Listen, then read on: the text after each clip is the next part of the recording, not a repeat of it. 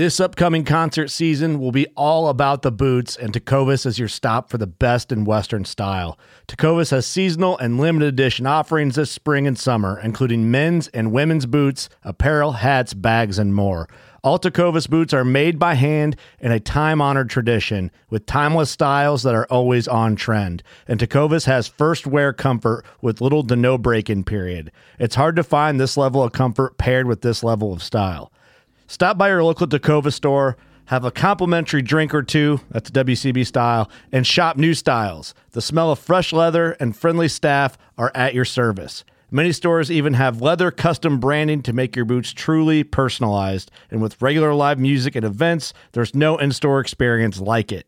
If you can't make it into a store, just visit tecovas.com. That's T E C O V A S.com. They offer free shipping on all boots, as well as free returns and exchanges, and ship right to your door. Go to tecovas.com and find your new favorite pair of boots today. Fishing like a local isn't just about catching fish. It's about connecting with the environment and the people who call it home. It's about hearing the stories and traditions that have been passed down for generations and sharing unforgettable moments with the people you meet along the way. Fishing like a local is having an experience that stays with you forever. And with Fishing Booker, you can experience it too, no matter where you are. Discover your next adventure on Fishing Booker. All right. What is up, everyone? Welcome to another edition of Chasing the Tide, your saltwater connection on the Paddle and Fin Podcast Network. I'm your host, Dustin. Hope y'all all know me by now if you're listening. If not, uh, welcome to you uh, new new listeners to the pod here. And, uh, you know, we got a good show lined up tonight. Um, you know, it's been kind of busy. We've dealt with a lot of rain here in uh, coastal Texas the last few days. So it's kind of affecting some of my little backwater areas. But, you know, the fish are still around. Um, you just got to make some moves, adjustments uh, to find some clean water and uh, just get after it. So, you know, it's been kind of good this week. You know, with all that though, you know, the fish are they're still there, but you know, it's just just making adjustments and find the time, find the right water. So just uh just take that in mind, you know, when you're out on the water here. If you got dealing with some runoff or anything like that, uh, you just make some adjustments, you know, throw something that's a little more visual, got a little more vibration, or add a little scent to your bait. So there's a little quick tip to start off with. But let's uh let's bring on the guest tonight. Uh we got uh Alexis Tejeda coming on right now. There he is, Alex. What's going, What's going on, on, man? How's it going, much. brother? Doing good. Oh yeah, yeah, yeah, fella, fella Jackson kayak guy on here with me. Always good to have teammates on the show. So yeah, what, what's been going on, man? Besides the wind, I mean it's it's blowing. It's been blowing like 30 miles per hour for the last five days. Coming the tarpon, killing killing killing the flatfishing just for the next day is literally gone from 87 degree water to I mean we're in 82, 81 in the last five days. It's it's just a shock. Uh, fish fish are moving around and backing off again, but we were we were right on track with the summer pattern. Bonefish were showing up. The tarpon were starting to to do their move. The the micros still haven't shown up. The 10 to like 30 pounders. Still waiting on those guys because we haven't gotten a lot of rain like we're supposed to. So once that starts again, we'll we'll should be back. So it's starting to look good for next week again. Winds are backing off. Heat's coming on again. We're looking at 80, which really means 95, 100. Oh, yeah.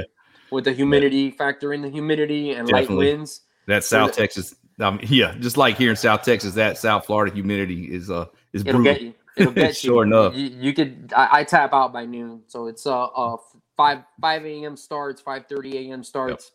Paddling out in the dark and fishing from six a.m. from first light to about noon is the typical pattern. And if you're brave, you'll do the afternoon, and hopefully you don't get a thunderstorm that just pops up out of nowhere. Up, them little Yeah. pop up thunderstorms in the little Yeah, afternoon with storms with whatever. with a Yep. ton of lightning. But if you get it right and it ends just about right, those afternoons are pretty magical. They're they're they're fun. If you get them just right, you time them right where the wind just dies off, the storm Yeah, you get out. that afternoon glass off, it look, cools it down, the rain cools it down a little bit. Oh, Oh, yeah, man, oh yeah. You could have yourself a killer session for a couple hours there, right as the sun goes down. I've I've seen some magical hours go down, two three hours, even one hour. But it's just tailing bonefish, permit, tarpon everywhere. I mean, you don't know what to cast at. I've seen them all mixed up within hundred yards of them each other. I mean, you don't know what to Stick cast. I've seen, I've seen, I've seen 20, 30 pound tarpon with their backs out of the water in the grass, neck and bonefish tailing literally on them. Like you can't make the cast on the bone because you know the tarpon's gonna jump on the fly. You're like, well, that's a conundrum. You got to literally wait for for the bonefish kind of to squeeze by and then make the cast. And most of the times, you make the cast and the tarpon comes and charges the fly. And I'm like, Jesus! And everybody gets spooked. You end up catching nothing. And they're all gone. Yeah. yeah. Right. Oh man, that sounds like some fun. Well, hey man, I appreciate you coming on tonight. Um, Absolutely. Just uh, tell everybody a little bit of backstory. You know, um, where you're from down there in South Florida, and uh, what got you into you know fishing, and what led you into that uh, plastic boat. Originally, I'm from California, upstate California, just uh, Travis, uh, Solano County in, in California. So it's a little bit north of San Francisco. Parents were Air Force brat. Dad was in the Air Force, and then uh, my grandfather, Cuba, came from Cuba in the early '50s. Huge fisherman. So he couldn't deal that I was the only grandson and me in California. So my parents relocated back to, to Miami and the fishing began as soon as I, I touched foot here on, on Florida again. Since I was what three years old, I, it was nonstop from there, and then took a little hiatus. Once I was in high school, I did a lot of fishing in high school as well too. We had a house in the Keys, so naturally gravitated right back to fishing again. And I mean, I was fishing months at a time, like every day. I, you couldn't find me. It was just looking the water and the horizon, and I was somewhere out there looking for Yeah. fish. No doubt. Then college kicked in, took a little break. We had sold the house and the keys, and the boat was just sitting there. The skiff was just sitting there um, in my grandfather's yard. And then it moved over to our, our house, and my dad was like, "Enough is enough. I don't want this boat here." They sold it. Didn't want to get another boat because I didn't want to deal with the whole story, and I was still in college, and uh, was getting in the back end of college, finished school, and I was like, "Well, what to do now?" I was like, started doing a lot of land-based fishing and it just wasn't working for me on the land-based fishing, especially down here in South Florida. You could do it. A lot of kids do it. It's successful. It's kind of a stepping ground for everybody down here. You do a lot of the land-based stuff, but I, I need more adventure. Um, I need I need to get past the. I, I want to know what's on that horizon. So skiff wasn't an option. So I was like, hmm. Had a buddy in my job that had just bought a kayak at uh, Sports Authority, and I asked him to lend it to me.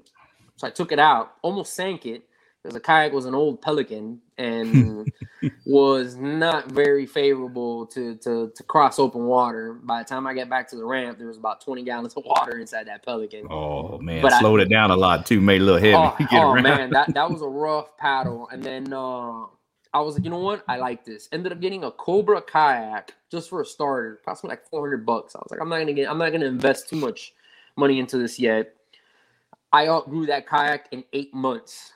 It was done. I was catching 60, 70 pound tarpon off this little 10 foot and a half Cobra kayak. I was like, this is not gonna work awesome. out. I was like, this is not gonna work out. So within the six or eight months, I was like, saved up enough money, sold that kayak immediately, saved up a couple cash, and got myself a new uh, ocean kayak Prowler 13. Fished that for about about two years. I mean, I fished it hard. I was in Flamingo, learned how to stand and pull in it. I mean, we were grinding on that kayak. And then uh, Jackson came knocking on the door one day, and we started talking. I had been knocking on the door with uh, with Hobie for a little bit, going back and forth and kind of negotiating how this was going to work out. And then uh, hung out with Brooks Jameson in the Keys with uh, Randy, and I just fell in love with the Cuda. I was like, this is the boat. I was like, I had been on uh, Hobie, uh, the Pro Angler, the Revo, the Outback, and I liked them all. They were all great boats. But for what I wanted to do, which was the flats fishing, I was like, uh, this was going to be it.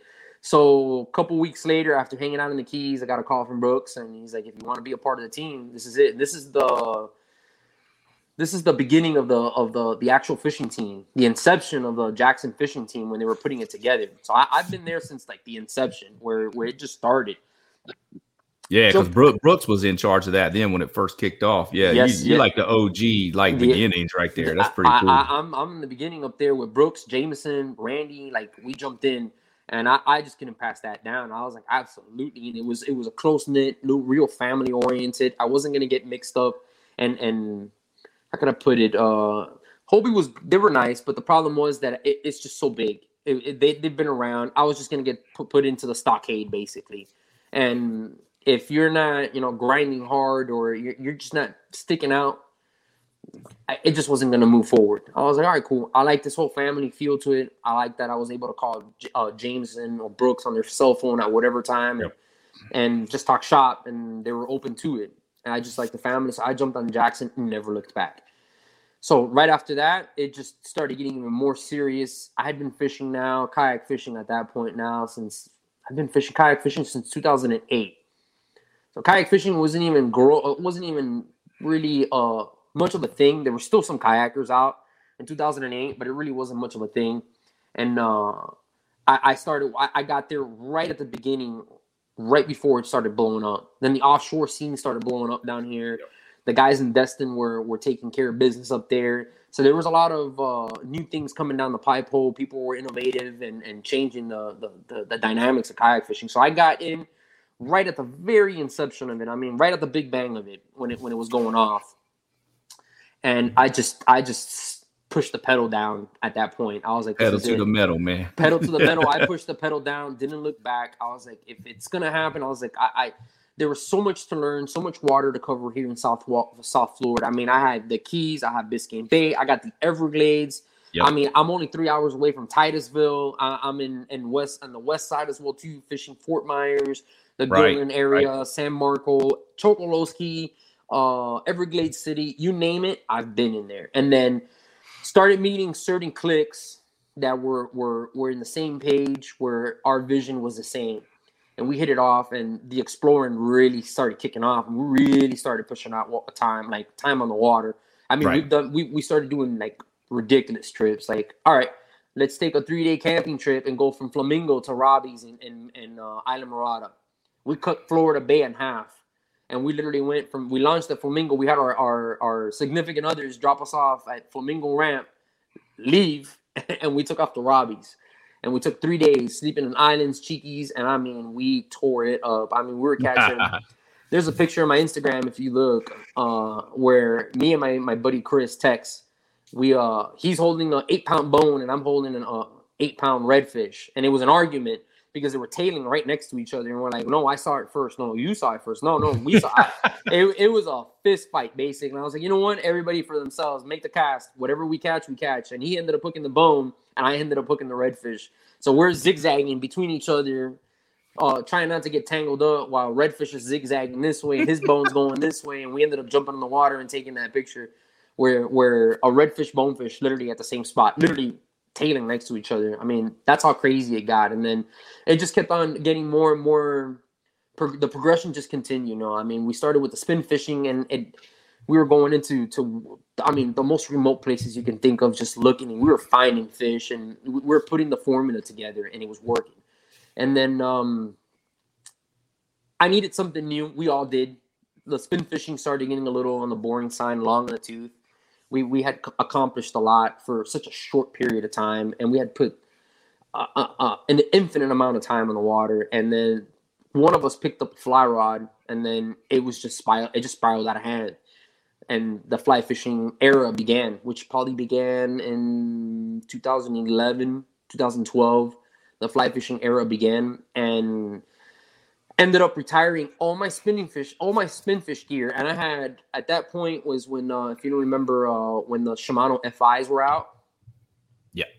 So I had a bunch of FIs, the Shimano FIs, and and Star rods when they were really popular at that point.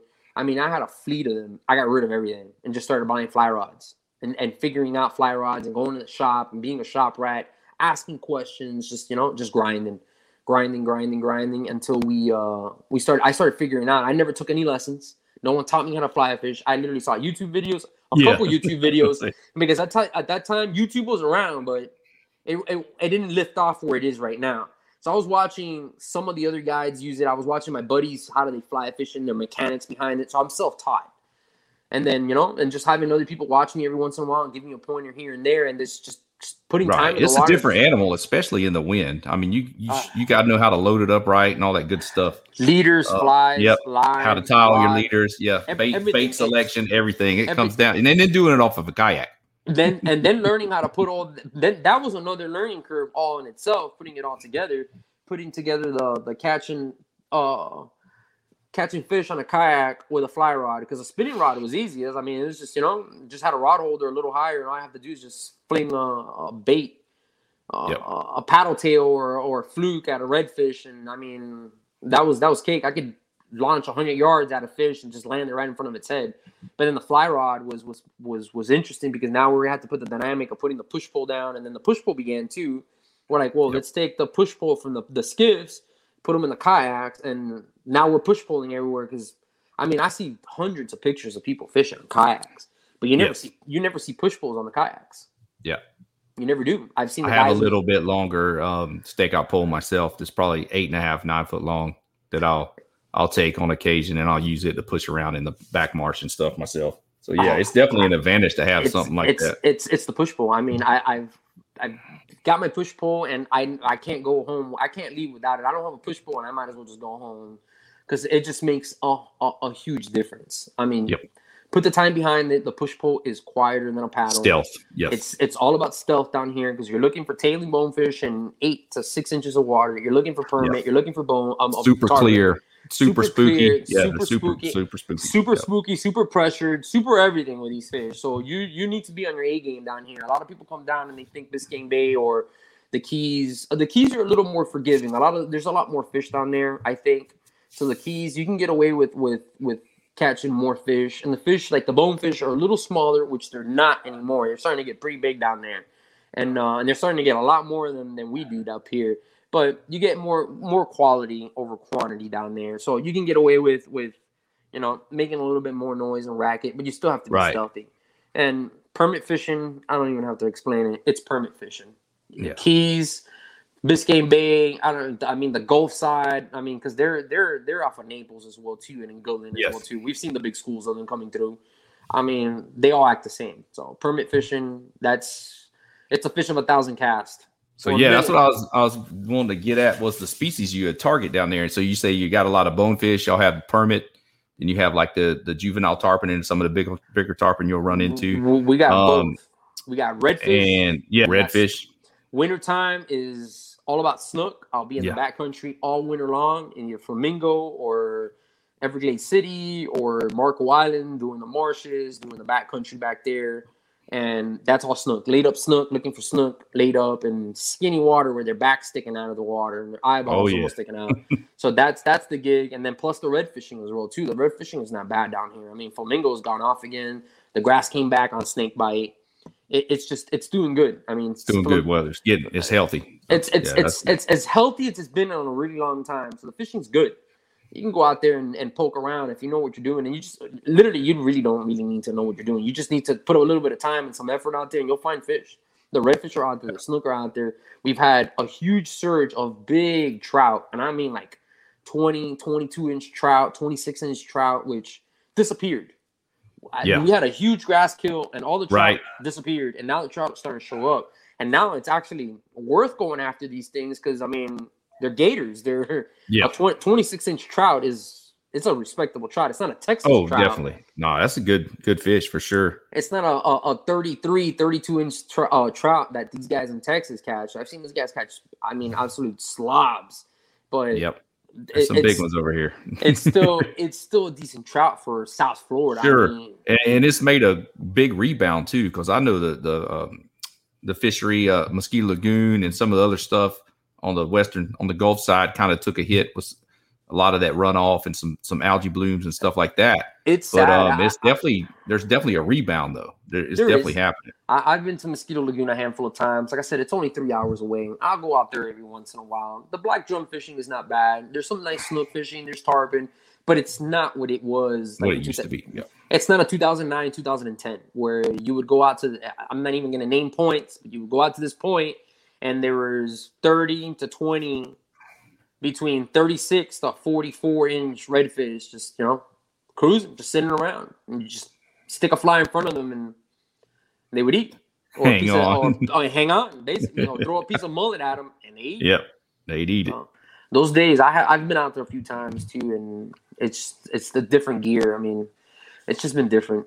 It's Yeah. just, it's happened across the state. I think. I mean, from I think from Titusville down to South Florida, a little bit in the Keys, not too much in the Keys. The Keys have kind of held on for dear life, but I think that's more because they get there's such a small small footprint of land and if they're surrounded with so much water, they just got a lot of water flow. So they can shuffle water in and out, and the water quality stayed a little above above normal. Above normal, yeah. But Biscayne Bay, I've seen Biscayne Bay do do cartwheels at this point, from good yeah. to bad to worse to good to amazing to horrible again to like, oh my god, Biscayne Bay is done, and then it comes back again. I mean, Mother Nature's resilient. I've seen her right for push, sure. Push, push, push, push. I mean, right now where we're sitting right now, Biscayne Bay it's not doing too bad. I mean, it's probably like 80%, almost 90%, one of the high 80s, 90%. A lot of places that didn't have grass now has grass, which is awesome. But we'll see now with the summertime. I mean, this hot yep. water and a lot of fresh water that's just just brings kills the complete the, the Biscayne Bay completely turns into a freshwater pond basically because you're just opening all the davits and all the dams that pump water right. from from the city and all that water it's just bringing fertilizer and bringing all the damn. it's yep. so bad. It's so bad that I came down the channel, came down to my one of my my. I'll give you a quick. I came down to my favorite. One of my at that point was one of my favorite bonefish flats. Turned the corner and I found a cart that had a. It was flopping around. I was like, "What is that?" Paddle up to it, and it's a cart that came from the from the dam on the other side of the canal. Came through the dam and out the channel, and a and a bull shark had chomped at it and took its rudder out. So it was just flopping around on the water in, mm. the, in the middle of Biscayne Bay. Freshwater carp. Huh. That, that goes to tell you how much fresh water gets pumped out here that the carp were making it into the middle of the damn bay. And the sharks were going at it with them, having a field wow. day with them. So that that affects that affects the dynamics and the, the yes, the, it does of that flat. I mean, it takes a while for the salinity to go up, and then the bonefish completely disappeared for a while because yeah, they definitely shag ass and move out of there when that yeah. that, that yeah. when that salinity drops. Yeah, so yeah, that affects it. Everything that concrete jungle, you know, you get all the runoff from the, the cities and you know the canals and everything. They, they have to pre, you know release it to pre- prevent flooding. So no, yeah. absolutely. And then yeah. most of South Biscayne Bay is is covered by by agriculture. So it's all fertilizer. And you get all that runoff too. Uh, yep. That's, I mean, today I saw Benny Blanco finally posted that they put a strict rule, a new law in where they're banning fertilizers from I think May till like September or something like that. No more fertilizer during the rainy season. I was like, about time. So, about time. I mean, that that's a step. Uh, took that long though. it took know? years, but it's a step forward. So hopefully, it makes a, a, a bigger impact on, on South Florida right now. Well, yeah, and that that affects you know the fishery. It, it affects your livelihood too because, like I was, I was going to get into that you you actually do um, you actually have a guide business also. Absolutely. So we're two years now in. Um, well, I'm two years now in. I've always wanted to be do the guide thing. I always did it off and on. Was never full time about it. Wasn't too committed about it. I did do a couple guide. I would do a select few people, and every year I would take them out. Same people would come back but I wasn't too wasn't keeping too busy about it. I was a little apprehensive about it, and uh, my wife told me go all in. She's like, I have a day job, but I, I am miserable with the day job. It's not it's not my life. It's not it's not a goal that that it's a dead end for me at this point at that job. So I was like, well, it's a dead end. Mm-hmm. It's not really a career anymore because they, they they destroyed it. So I was like, well, you know what? I, I'm fishing my brains out. I'm wasting all this money in fishing and dedicating all this time that you can't buy. I mean, you can't buy the time that I spent right. all these bodies of water. I was like, you know what? I was like, I'm, I'm just gonna go for it. I'm gonna put all my my eggs in a basket and just try it out. So we I opened up last year, early last year, decided to do the website and just open up and just start guiding full time. And it took a little bit of time, but I'm pretty busy right now. So thank God COVID's back down and my phone yep. hasn't stopped and knock on wood, it just keeps going and I could do this full time. The goal is to to split my time once it, it gets pretty busy. I'm gonna do the skiff. I'm gonna reacquire the skiff again, and I'm gonna split time doing the skiff and the kayak. But I think the kayak is gonna supersede the skiff because it's just I feel comfortable on the kayak. I love it, but I can't I can't let go of the skiff as well too. I mean that's also an opportunity that I can't let go. So I was like, oh, we'll do the we'll do the the joint. You know, the skiff fishing with clients as well too. But oh, cool. Kayak, the kayak kayak fishing is going to continue as well too. So we're gonna we're gonna jump on both. I have a a unique, uh, at least down here in South Florida. I haven't seen it. I know a couple guys that do it on the West Coast. that they have both, and they've kind of ventured off and did the kayak guiding and the skiff. But down here in South Florida, like in the Keys and Biscayne Bay, no one does it. So I'm I'm one of the few guys I think that runs from like Key Largo all the way to to Marathon, and then Randy runs on the other side of the Seven Mile Bridge because he has more water than me. And that, those seven mile, uh, those what is it, 20, 25 miles from the Seven Mile Bridge to to Key West, he has more water to cover than I do, and hundred miles. So th- he has a lot of water to cover down there in, in the Key West and uh, Big Pine area. So we we kind of overlap a little bit right by Marathon. So we help each other out a lot. Oh, that's cool. But I got For I got sure. I got a huge range. So I'm in Everglades. I- So I do from from Marco Island to Everglades City to Flamingo, and then from Flamingo I go from from Biscayne from Upper Biscayne Bay from Key Biscayne basically all the way down to Marathon. So it's a lot of water to cover. So one day I can be in South Florida and Biscayne. The next day I'm in Marathon, and then the following day I'm in San Marco. So I'm doing a lot of moving around.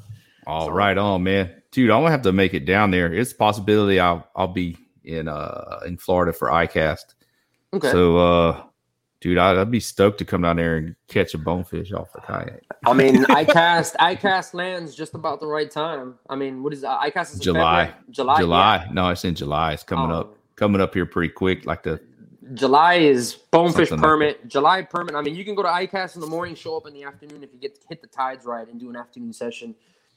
We'll set it up. I'm, yeah, I'm open. Orlando. That's about another. What would be about four hours to get down there? Nah, it's three and a half hours. Three and a half.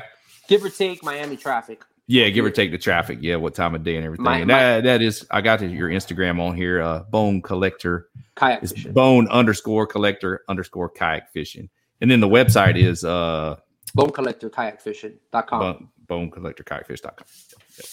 Yeah, we'll we'll go through. I'll put all that back up at the end and everything. We'll post links Awesome. in the in the uh the post, the Facebook post and all that. But yeah, cool deal, man, on that guy business. I mean, that's a going full time with that, going, you know, wide open. That's awesome. You know, you're doing something you were doing all putting a lot of time on the water anyway. So why not, you know, jump into it like that? and and just share it. I mean, I, my, the whole idea about the guy business, to be honest with you, it's not the money. That's the plus. The idea is Yeah. to be able to share my knowledge with people that don't get this opportunity. I mean, there's not a lot of people. I mean, I'll give you an example. I had a young, I mean, the most mature 21 year old I've ever met in my life show up uh, at my doorstep last Thursday wanting looking for a guide last minute. I was like, well, lucky enough, I was only available for that one day. The rest of the week I was I was booked. I was like, you picked the perfect day. We showed up. This kid got a show. We, we got there early. He was there on time. We turned the corner. He's a novice uh, fly fisherman. He's he's beginning, but he's doing good. His cast is good. You know, he's he's he's picking up on it. We turned the corner and I was like, we're not even gonna start the engine. We're just gonna paddle this real quick and look at it. And sure enough, bonefish tail in front of us. I mean, there's a school of 30s tailing on us, and these were off eight to ten pound bonefish just tailing Whoa. in front of us. and I was like, well, have at it, buddy. And we had about three hours of that going on. This kid's knees were knocking. Every every 20 feet, it was another school of, of five, 10, sometimes 20 fish tailing, depending on the size. Uh, big boys were five or six of them tailing by themselves, doing their thing. And then behind them was a school of like the seven to eight pounders. That was 20 fish coming at you.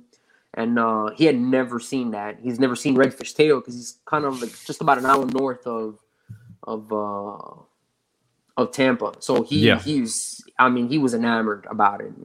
He he wants to come back, and I told him I was like, listen, come back, do your thing, call me. I was like, and we'll we'll do a friends trip because that, that that's how much he impressed me with his maturity and his and his skills at that point, especially at that age, and and what Yeah. he was what he's accomplished. So I was like, free of charge. I'll give you one on, on the house. Let's go. Let's go friend fish, and we'll do it together. But um, it's all about me trying to put people in front of fish. That's that's the thing I get. I get a kick Right, as much right. as I love catching them. Don't get me wrong. I like catching bonefish. I love them. It's my thing. I that's my one fish. But I like catching tarpon, permit, redfish. I get a kick out of it. But I like watching other people do it. That's more more of, of a of a challenge to put someone else and, and see that smile and and Yeah, answer the questions For and sure. Answer all these questions and and you know leave someone with an impression that's that, that's the whole idea behind the guiding and i think i'm good at it i mean i have a, a, a natural talent for it i mean which i never knew until i started taking people out and i'm like well i think i'm better at guiding than i am at, at fishing sometimes Aha, right on. Yeah, I know. I've, it's definitely something I've I've wanted to do here. You actually got to take the the uh, captain's license course here and go through some stuff. Um, but yeah, I've taken a couple guys I've met uh, fishing bass tournaments, and um, you know they have never fished the salt water. Make a trip down and get to get to go, you know, hang out and put them on the water, put them on some fish, and it's actually it's pretty fun. You know, enjoying enjoying that. You know, getting them on the water. Trying to pack battery here. Uh oh. yeah, I was running out of battery, so I had. Yeah, I was running out of battery, so I had to uh, take the charger. Oh yeah, right on. It's all good. We're good. Get We're her good going. All right on.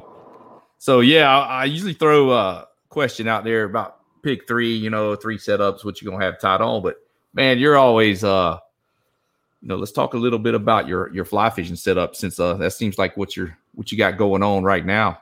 Um, you know, so, what is it? Is there different baits you're going to throw at different times of year, depending on the the what they're eating, the you know the to match the hatch, so you say?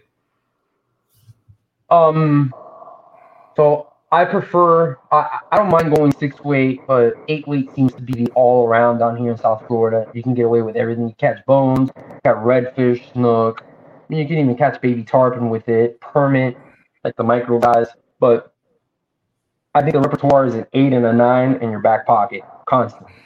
You can always carry a 10 or 11. I prefer the 11 weight. So I usually, in my back pocket on my kayak, is usually an 8, 9, and an 11. 11's more for the permit for the heavy flies and the target. Because I've learned I don't mind catching them on lighter stuff, but the tarpon, especially late in the summertime when the water is just like, I mean, it's it's boiling. It's it's upper, upper 90s almost. It's yeah, nasty. yeah they don't last long. So I'd rather take out the 11, hook them, whoop them, and kill them off and let them rip. So yeah, get them in before they exhaust themselves. Yeah, especially with those higher tips. Yep. Yep. Same thing with bonefish. Earlier in the year, when the springtime, I'll go out there with a six weight for the fun of it. You know, pack and bring bring a reel, small reel with a lot of backing in it, and I'll whack them yep. with a six weight. But summertime, same thing, eight nine weights, so you can beat these fish up quick. I think name of the game is put the brakes on them and and bring them in, let them go. Don't even take them. Summertime, you, if you notice in the summertime, my picture of bonefish starts completing, and then I stop yep. posting. Not that I'm not catching, is that I'm not even taking them out of the water. I'm just grabbing, popping them, and letting them rip because I can't yep. I can't afford it. These fish are basically paying my bills now, and I can't have these fish dying, so I don't even get them out of the water. True. I'll net them every once in a while. The summertime, I start taking up nets and net them and leave them on the net for a while. The shark situation, at least in Biscayne Bay, is not too bad.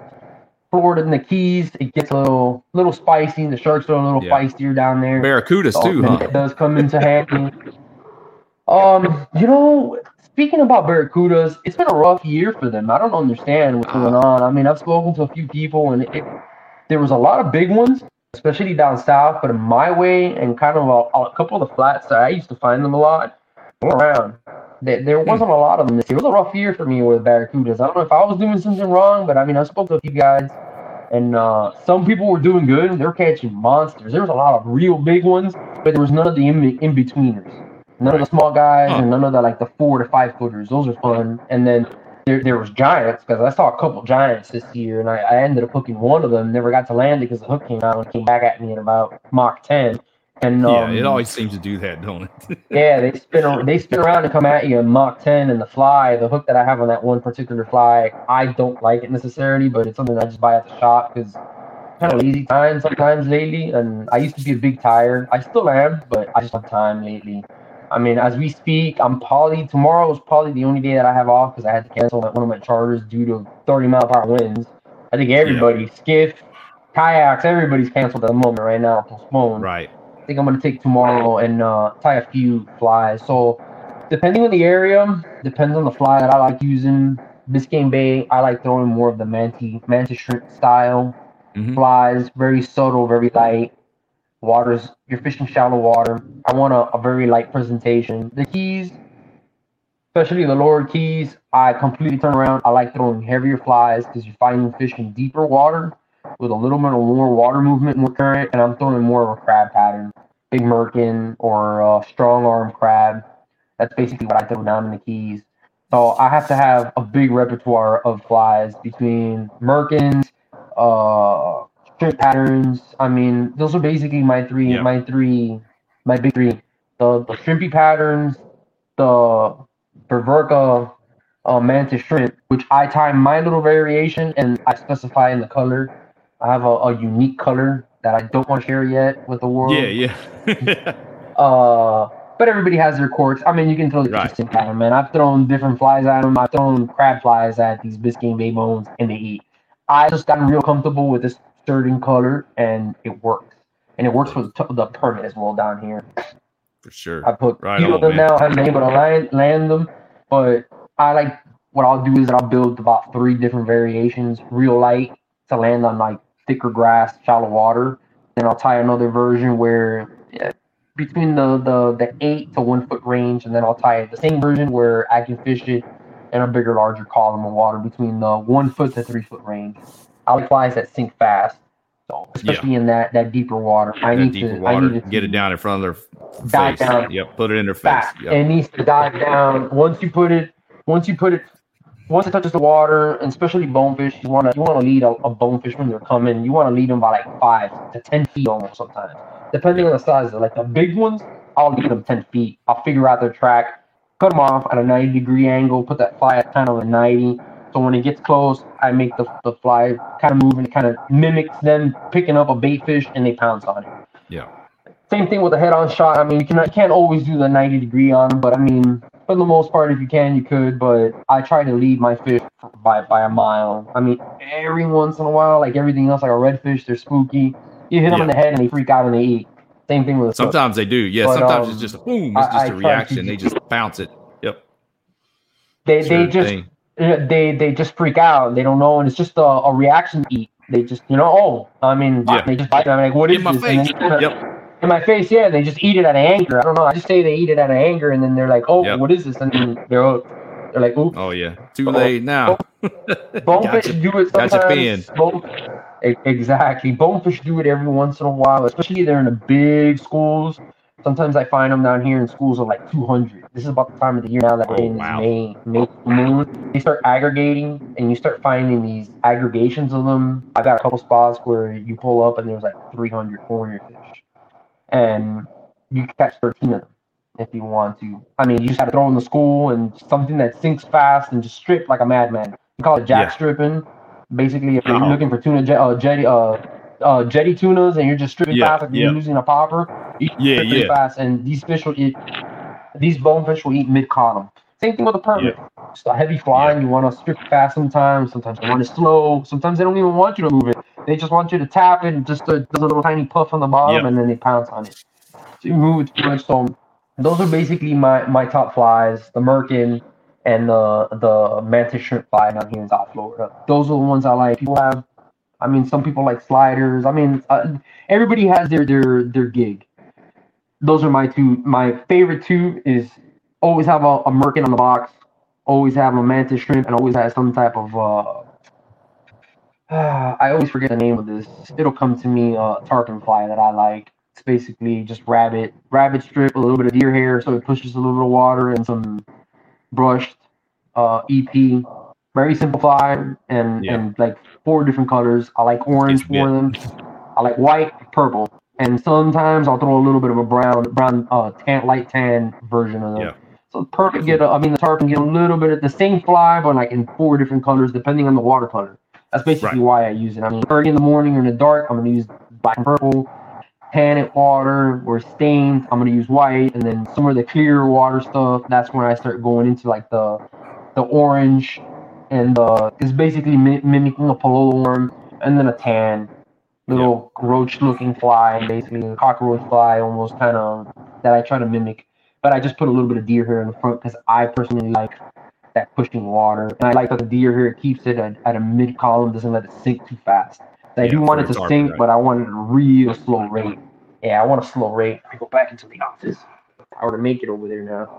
Oh yeah. So So th- those are those are the your your three kind of like if you're going to get the you know you have the the ones you're going to have eh, at that that's definitely the top three you're going to have on you that's awesome and then and then you know like you said if you'll, I'm you'll if I'm gonna have that- say again that If you're gonna have those three, that's the If one. I'm gonna have flies, those are yeah. If you're gonna have flies and you're gonna come to South Florida, those are the flies you gotta have in your box. for sure. You definitely gotta have that selection of flies in your box. It's a must. Yeah, and then Yeah. like you said, you're gonna go. You're gonna actually tie some of your own, and that that's kind of therapeutic in its own right. You know, just to kind of if you got time to to kick back and work on a few flies, you know, kind of get away from stuff and kind of just slip away and get away put from on, everything uh, else and tie I'll you a few on, uh, there. Yep, I'll put on a Andy Mill podcast or Tom Rowland podcast and just grind. Or if not, I'll put some type of fishing show in the background, saltwater experience. I've watched all the Jose Wejebe on Waypoint Oh, TV yeah. now. They need to come sir. out with Waypoint. They need to come out with the new seasons. Where There you go, there you go. 1999. We need 2000, 2001. Come on, guys. I need uh, more uh, fly tying background, uh, no, basically background entertainment to keep going. yeah, So, for sure. but th- the fly time came came the fly tying came naturally as well too. It really did. I mean, it, it just it was just a progression of a fly fishing. So and Yeah. From that progression, then it turned into leaders. Leaders got real serious. I mean, it turned into a mathematical equation. I mean, we were, we were using boga grips to break leaders and figure out what the bike, uh the bite uh leaders were going to be and what the bike. Yeah, strength the, was going be. what the strength with, was uh, of the knots and everything. That's that's pretty cool. That is pretty cool. Yeah, Cool I'm deal. trying to fish these bone. I'm trying to. I, I fish like bonefish now with 12 pound, and that's about it. 12 pound, 12 pound bite leaders, tippets, 12, and and so forth. I'll, I'll go down to 10 sometimes when the fish was real big and spooky. So it, it, it gets pretty interesting, especially down here. Starting, I want to say April, it gets pretty spicy. So Yeah. and as the, the summer goes on, it gets even more difficult and more difficult as the summer goes on because these fish are just pressured. People are on the water more in the summertime, right. and it just gets it gets odd. So you just got to be on your A game down here, and then Yeah. fly rods. I Downsize a little bit. Uh, I tried to downsize, but like I said, in the summertime, I try not to. I like the eight Yep. weight, especially for the bones. But I, I like my rods. I, I think rods are really important. I think reels are overrated. I think all the reels in the market are good and they they Yep. work. I mean, you can use everything from a Mako, a, Se- a Seigler, to down to uh, I mean, to a Walmart brand reel. I got mean, some, uh, in the saltwater. What are they? Scientific anglers or something. I think I got a couple of those in the Yeah, garage. I, the got an eight weight and a ten the- weight. the- the the the TFO reels. The, I mean, all these reels are, are gonna work. I think rods are ninety percent part of the fly fishing first, and then the reel comes in last. I mean, the reel, all you're using. I mean, most of the time you're using two to three pound pounds of of of uh, drag on these reels, and the line is doing all the all the drag. It, it's doing all the work for you. All that fly line, 100 yards of fly line emits an immense amount of drag and pressure on these fish, and it literally puts the brakes on. them. So you can't put these reels that you know with, with heavy drag on. it. Yeah, it's nice to have 44 pounds of drag.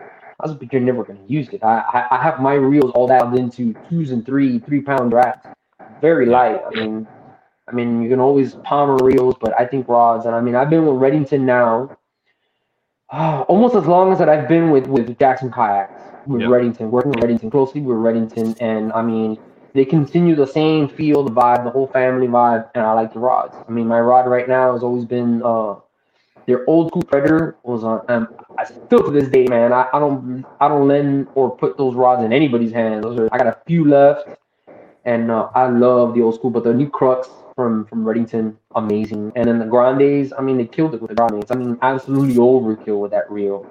Steel drags, I think it's four pounds of drag. Uh, they're bulletproof. I mean, I Yeah. can't destroy them. I, I I'll, I'll wreck I'll wreck a, a rise reel about two seasons, and that I mean, I'm I'm a little abusive. I don't wash my gear sometimes. I get home tired, you know, literally grind. Didn't sleep the night before. I got maybe two three hours. Come home just Yeah. throw every, yeah. leave everything in the truck because I'm gonna wake up the Everything next day the and do it. Come home, eat, had a yeah, everything stays in the truck. Didn't rinse anything out. Kayak's not rinsed. The reels are not rinsed. I come home, say hi to the wife, grab the camera, look at the pictures, put everything back in the bag, eat dinner, and go back to sleep because I gotta wake the next day and do the day grind again. So I'm Yeah, getting maybe two, three, five hours at max. Yeah, we as kayak anglers, especially saltwater, we're we're a little hard on our gear. You know, we gotta have and then and then having a guy business, you gotta have stuff that, that stays uh, in check and in, in good condition too. So I mean, that is part of it. You know, you It know, is, and, and I know you just you got to have stuff that's dependable for sure. You know, especially with I- people I- that might be a little newer to using it. Yeah, Absolutely. I mean, fly fishing now with the fly fishing gear. Like I said, I'm Redington. I'm happy with them. I'll, uh, I'm a I'm a fan. Their cost their cost is is you get bang for your cost. So Yeah. what you put in is what you're getting. I mean, Yeah. I, it's it's good gear. It's it's good gear. I mean.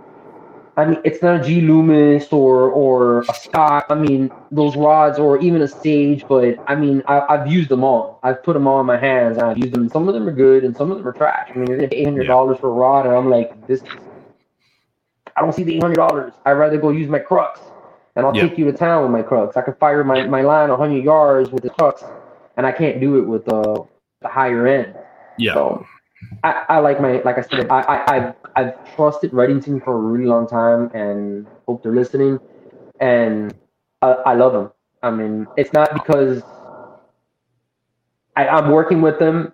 I've used other companies and before I was working with them I started with Redington. I've used other companies, Yeah. I've used higher rods, I mean wasted more money than I should have and I always gravitated back to Redington because they're Yeah. trying to be in between. They understand and they get the kayak fishing and they get the, the economical version part of it and they still build great rods. Their blanks are amazing. I mean, I don't understand what they're doing, but I, they, they got it right. They got the, the formula right as far as the rods. So I'm I, my gear lasts forever. And like I said, I abuse my gear. Like I really do. I'm Yeah. catching big fish. I'm using it daily, and the reels are keeping they're they're keeping keeping up to me, keeping up to my Right. abuse, and no hiccup. I'm not rinsing them.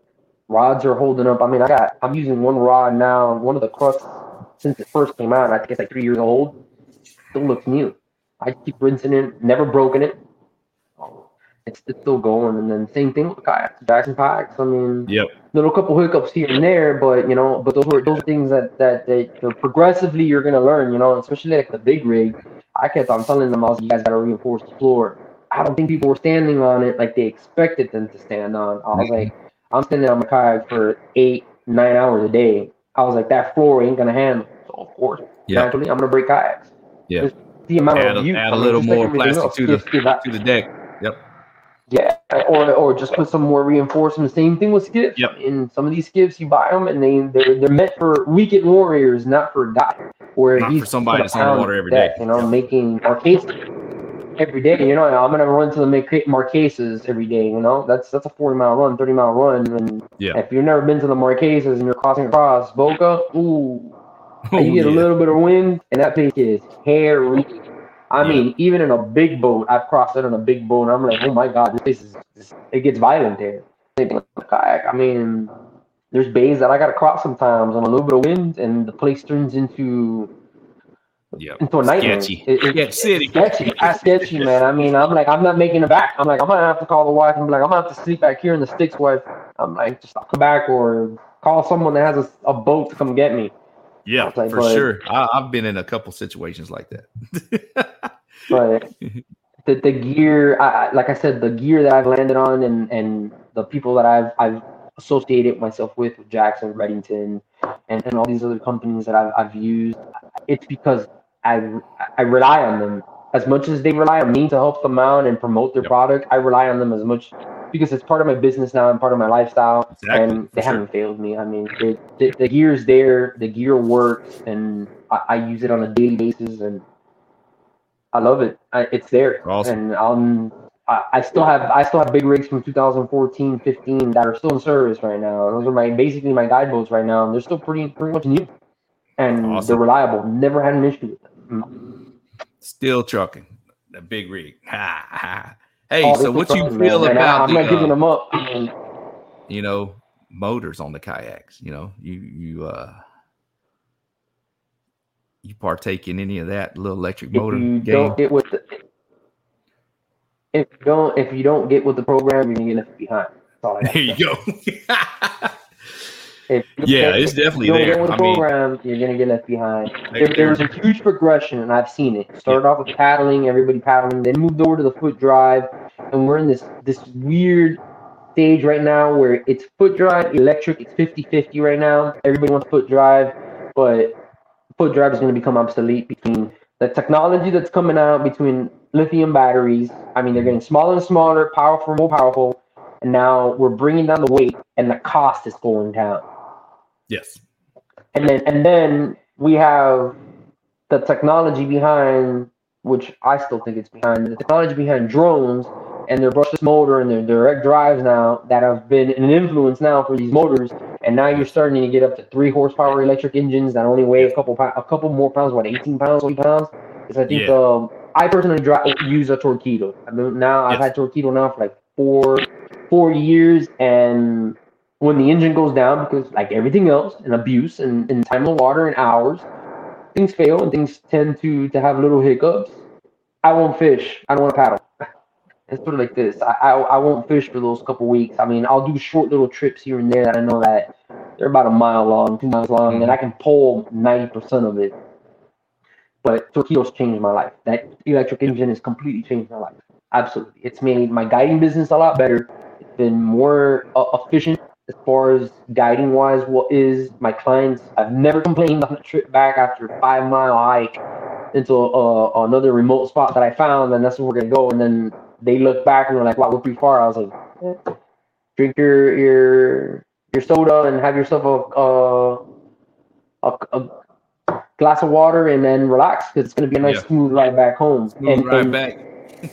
it it I don't want to say save my life, but it's pretty much got me out of a pinch with a Yeah. client. So I, I I'm not looking back. I'm just not looking forward now to the progression. I think the electric engines, like I said, since it's it's it's evolving and technology is just leaps and bounds at this point with, with Right. the things that are coming out. I think in the next two years we're gonna have some type of weird like jump as far as battery wise goes, and the engines are only being held back by the amount of power that we can put into the engines. So Right. we're And only weight. behind power wise because and because of the battery. But I think now with all these car manufacturers jumping in, you got Ford now jumping in with the Ford Lightning, coming out with a Ford uh, all electric. You got Hummer, you got Yeah, Tesla, you got and all that. I mean, yeah, you got so many companies now. Now it's going to be a, a an arms race for batteries. Once these guys start releasing some of this technology in the battery and it starts trickling down to everybody else, it's just going to trickle down to us as well too. And then we're gonna the batteries are just going to get better. I mean, right now that Torqeedo battery is ridiculously small. It doesn't weigh. Yes. Yeah, it. And It's only like I seven. get like going, what, my big, with, yeah, it's, it's it's a small, and I have the big the the 915, and it's still small. And I mean, Yes. it weighs a little bit more than the than the, the four. I think it's the 315. It weighs a lot more, and there's a big weight discrepancy behind. But but it's only yeah, it's only a matter of like two or three pounds. But still, Right. I mean, the the the the small engine, the 403A, I think is what it is. It's only Yeah. 15 pounds, and I think the 403AC AC 17 Yeah. total. It's 17 pounds. total. I mean, what's the difference? It's only two pounds. There's no difference. Yeah, it's not much. You got a lot, now- lot now- longer range too. Yeah, absolutely. I mean, I'm getting 30 mile ranges sometimes on this battery when I'm going with the tide and the wind and cruising, and Yes. I'm only cruising. I'm not even hammering down, and I get a 30 mile range. I'm like, okay. I mean, now I got room to. All right, I this spot sucked. I'm gonna go another three, four miles farther south and check something else out that I have been meaning to, to cross off my list. And boom, I new fishing boat. I'm like, all right, cool.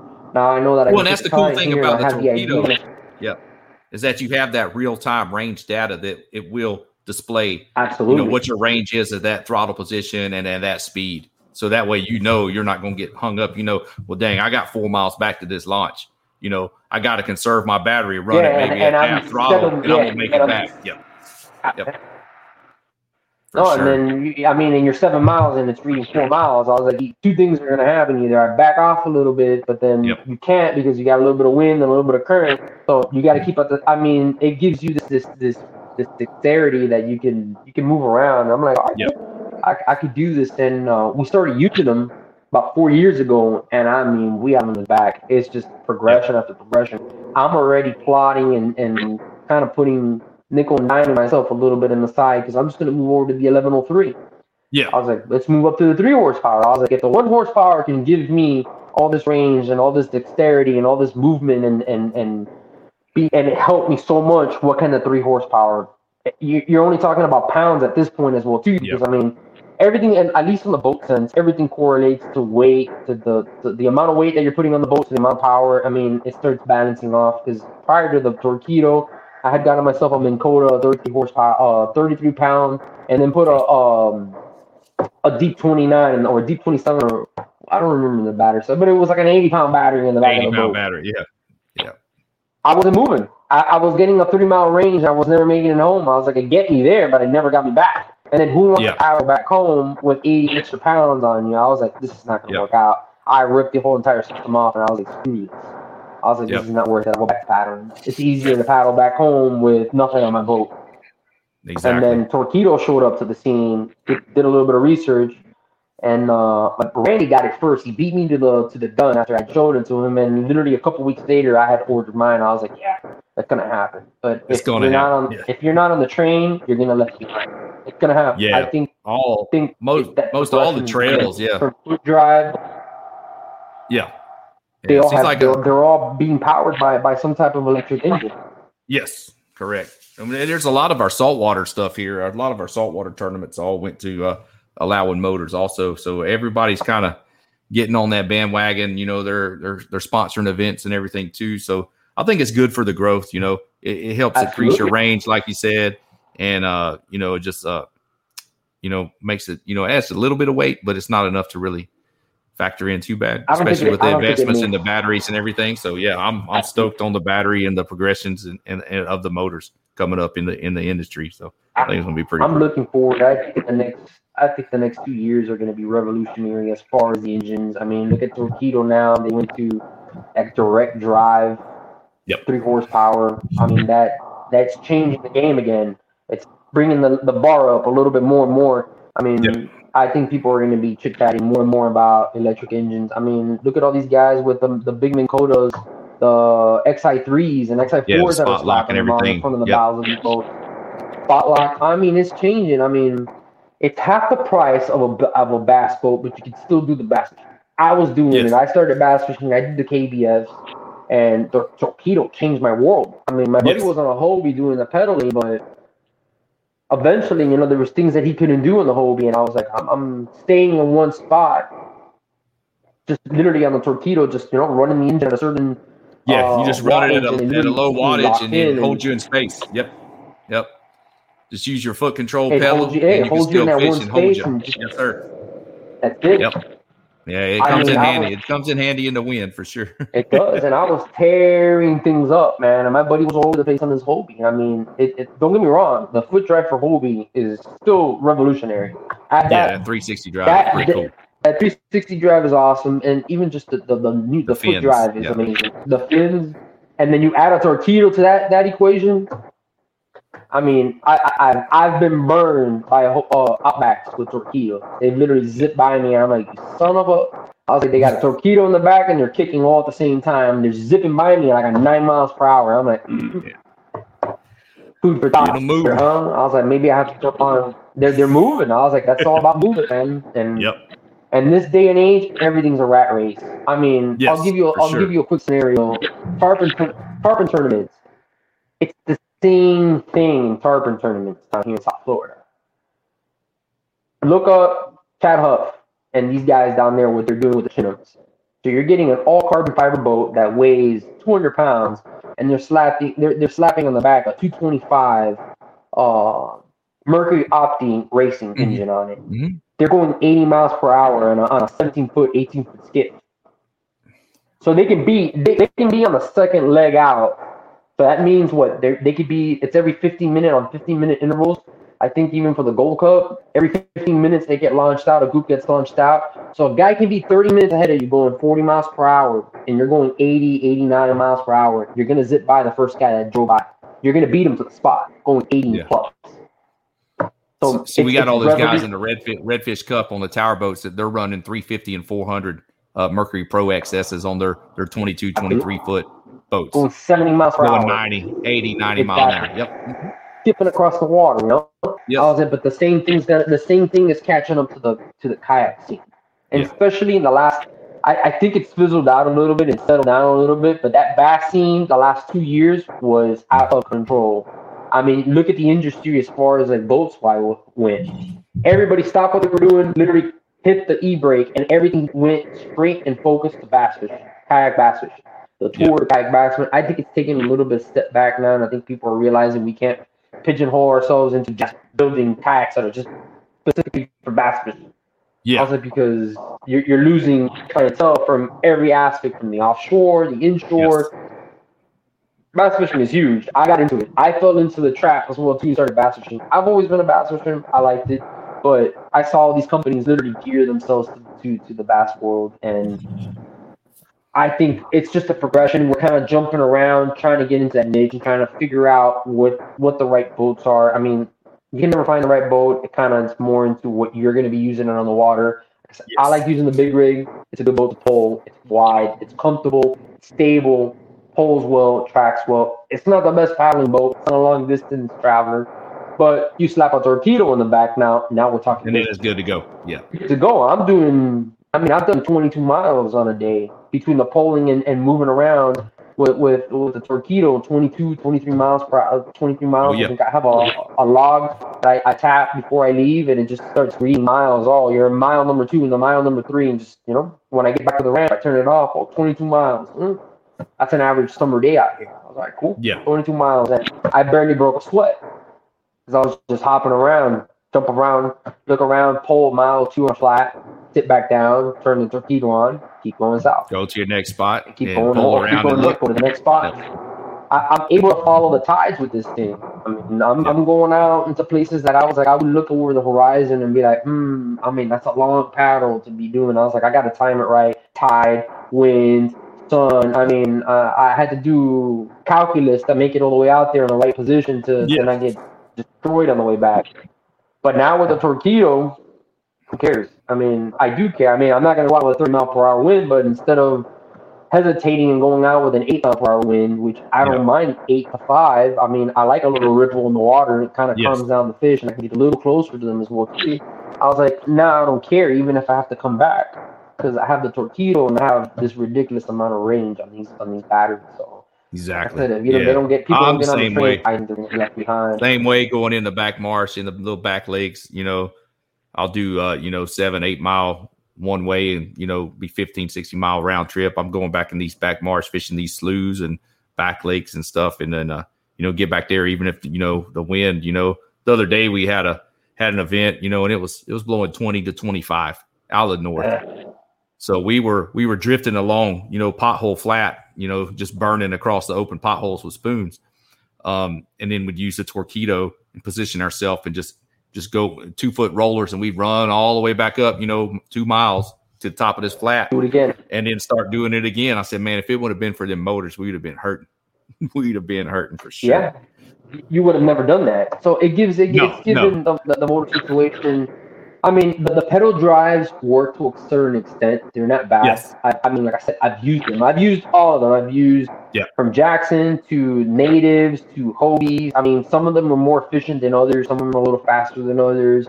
Yeah. Some of them have their quirks. Some of them break down more than others. Some of them are more reliable than others. But the pedal drive, I think, launched the, the motor drive. And then Torqeedo was basically by themselves. And now Bixpy came on. There's a couple other companies that are popping up now yes. as far as the electric. I think Torqeedo has it nailed down.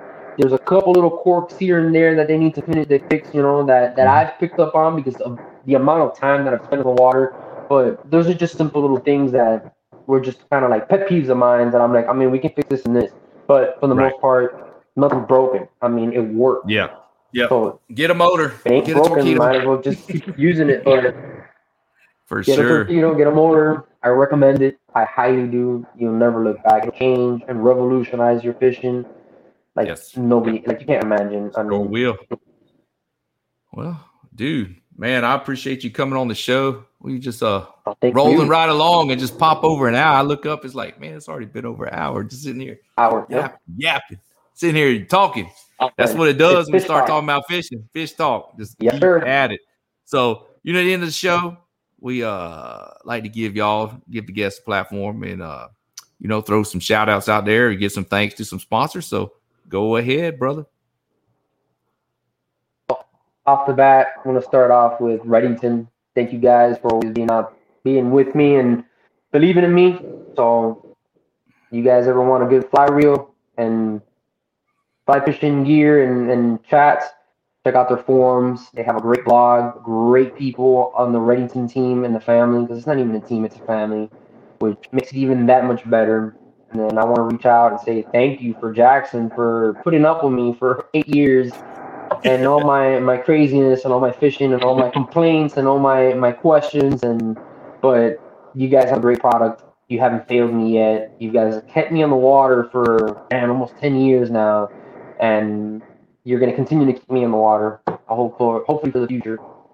So thank those two companies, and then thank my buddy at the two three nine Fly Shop, Nick Davis guy always has the stuff that I need when I need the I'm on a pinch either with hooks, fly gear, apparel. I mean, he has it all. He's a company now. I think his business has been up for his fly shop has been up for like three years now. He's doing really good. But if you're on a pinch and you're looking for something or you need questions answered or something done, fly fishing related, two three nine flies. Sweet. Hell yeah. Well, all right, man. Well, here um, we'll put that uh little announcement back up there. If you're watching on YouTube or Facebook through via video, uh, y'all check him out. Follow Alex on uh, Instagram, bone underscore collector underscore underscore kayak fishing. And uh, also uh, for his guide business, if you're interested in jumping on a trip there, if you're in the South Florida area and find yourself there, look him up. You know, www.bonecollectorkayakfishing.com and he will get you set up and y'all can chase some of them Biscayne Bay slob bonefish. right on, man. Well, dude, I appreciate you coming on the show. Come on, yeah. I appreciate you being on the show. for having me on. Yes, sir. And then uh, and we'll catch you next time. My extension's out there. Whenever you make it down here, whenever you make it down to South Florida, mi casa's you casa, man. You can come down here. All right. some fish down and mm. you'll probably get a, a, a, call from me at some juncture because I do want to go to Louisiana and I do want to do some kayak fishing up there. I've always wanted to do it, so I've seen yeah, plenty of pictures on. of Jameson coming up there and, and tearing up some redfish. I gotta put him. I gotta show him how it's really done. Go out there do some Uh-oh. red fishing. I love me some red fishing. I love redfish. They're fun. Come on out here in the fall when they're when they're schooling over here in my area. Yep. And uh, and I like black drum too. People, yeah, black people drum are fun. I love black drum. I actually caught a big bass Biscayne Bay black drum the other day, which is a, a rare occasion. I've never seen them all schooled up. I caught a nice 10 pounder, 15, 10 pounder.